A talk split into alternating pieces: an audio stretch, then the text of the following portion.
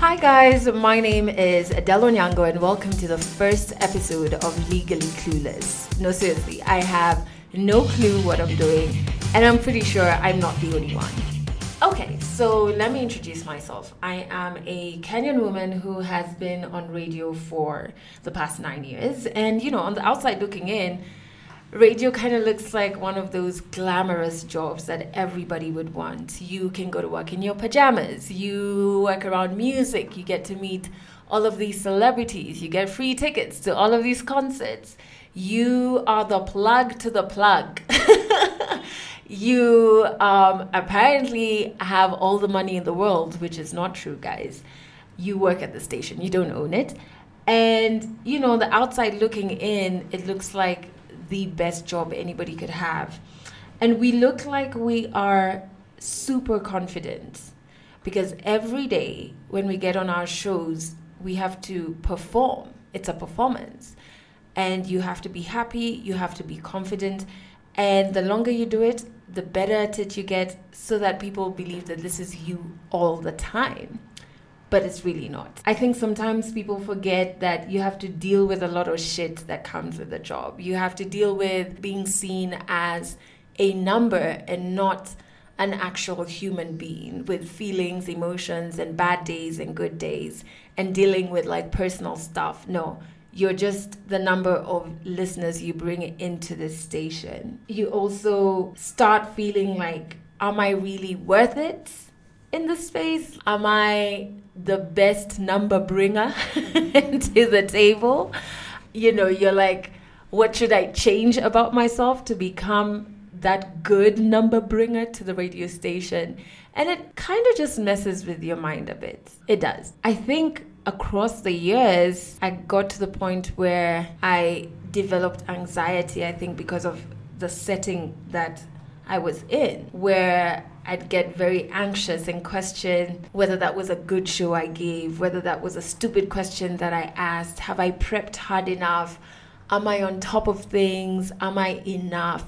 And it spiraled into a very irrational um, anxiety that would, and still does, hit me every so often, and I have to work through it, right? And not to mention the comparison. I think it's just a world where you get compared to those besides you, those coming behind you, those who were there before you. And again, there's no general understanding that you are an individual.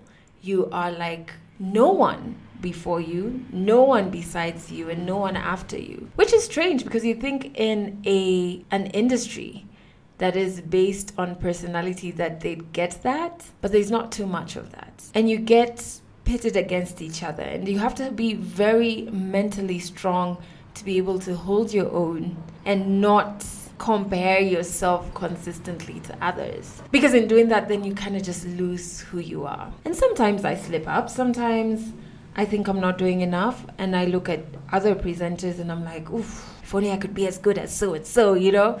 And you start beating yourself down about it. Um, and it takes a lot to kind of like lift yourself from that, that dip and that hole that you've created for yourself. And I think it's also not a safe space. It's not a safe space because I think after nine years, this is the first time I'm genuinely opening up about it, where internally there's either no time to, you know, share your emotions with anybody. You also can't trust too many people that they could use what seems like your vulnerabilities against you. It's just not a safe space.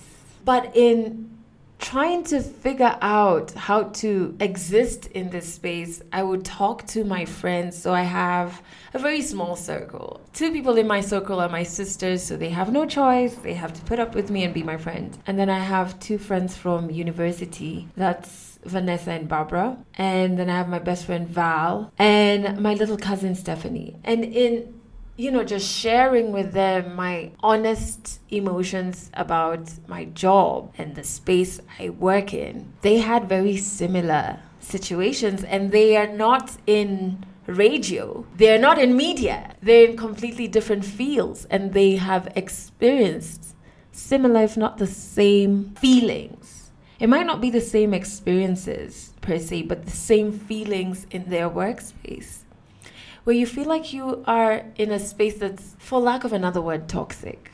And, you know, I think sometimes we forget that as an adult who's working, work is kind of like what school was back in the day.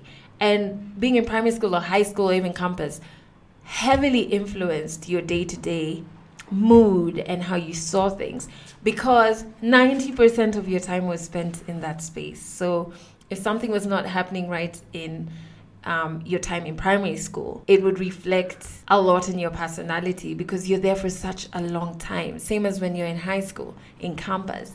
And so work is like that for us adults because we're there for a longer time than we are at home. Well, those of us who are like not the owners of the company, you know, if you're not careful, and even if you are, it will start to sip into your day to day life. And if it's a healthy environment and if it's a healthy space, then it impacts you positively. But if it's not, then oof, it's some messed up shit, right? I think legally clueless is something that many of us can relate to, where we're really just winging it in life, guys. We're really just winging it. And some of us are more confident about our winging it than others. Some of us put on the face of the performance because it's not just the radio presenters who are the performers.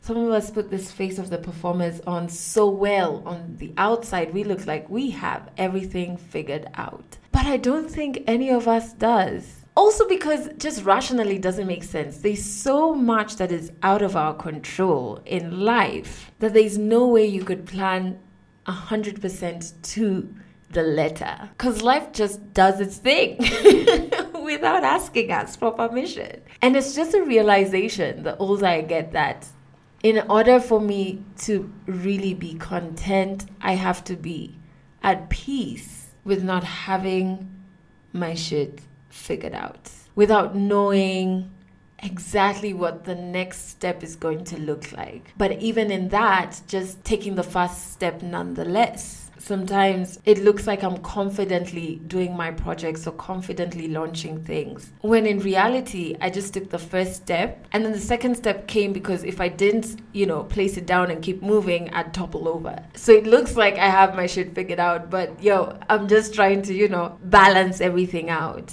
I think I just want to be more real in a safe space of my own about how clueless I am in different facets of life. And as I sat down thinking about it, having bought my podcast equipment without really knowing even what the hell I was going to use it for, having transformed the extra room in my apartment um, into like a makeshift studio, even with all of that, I'm still winging it.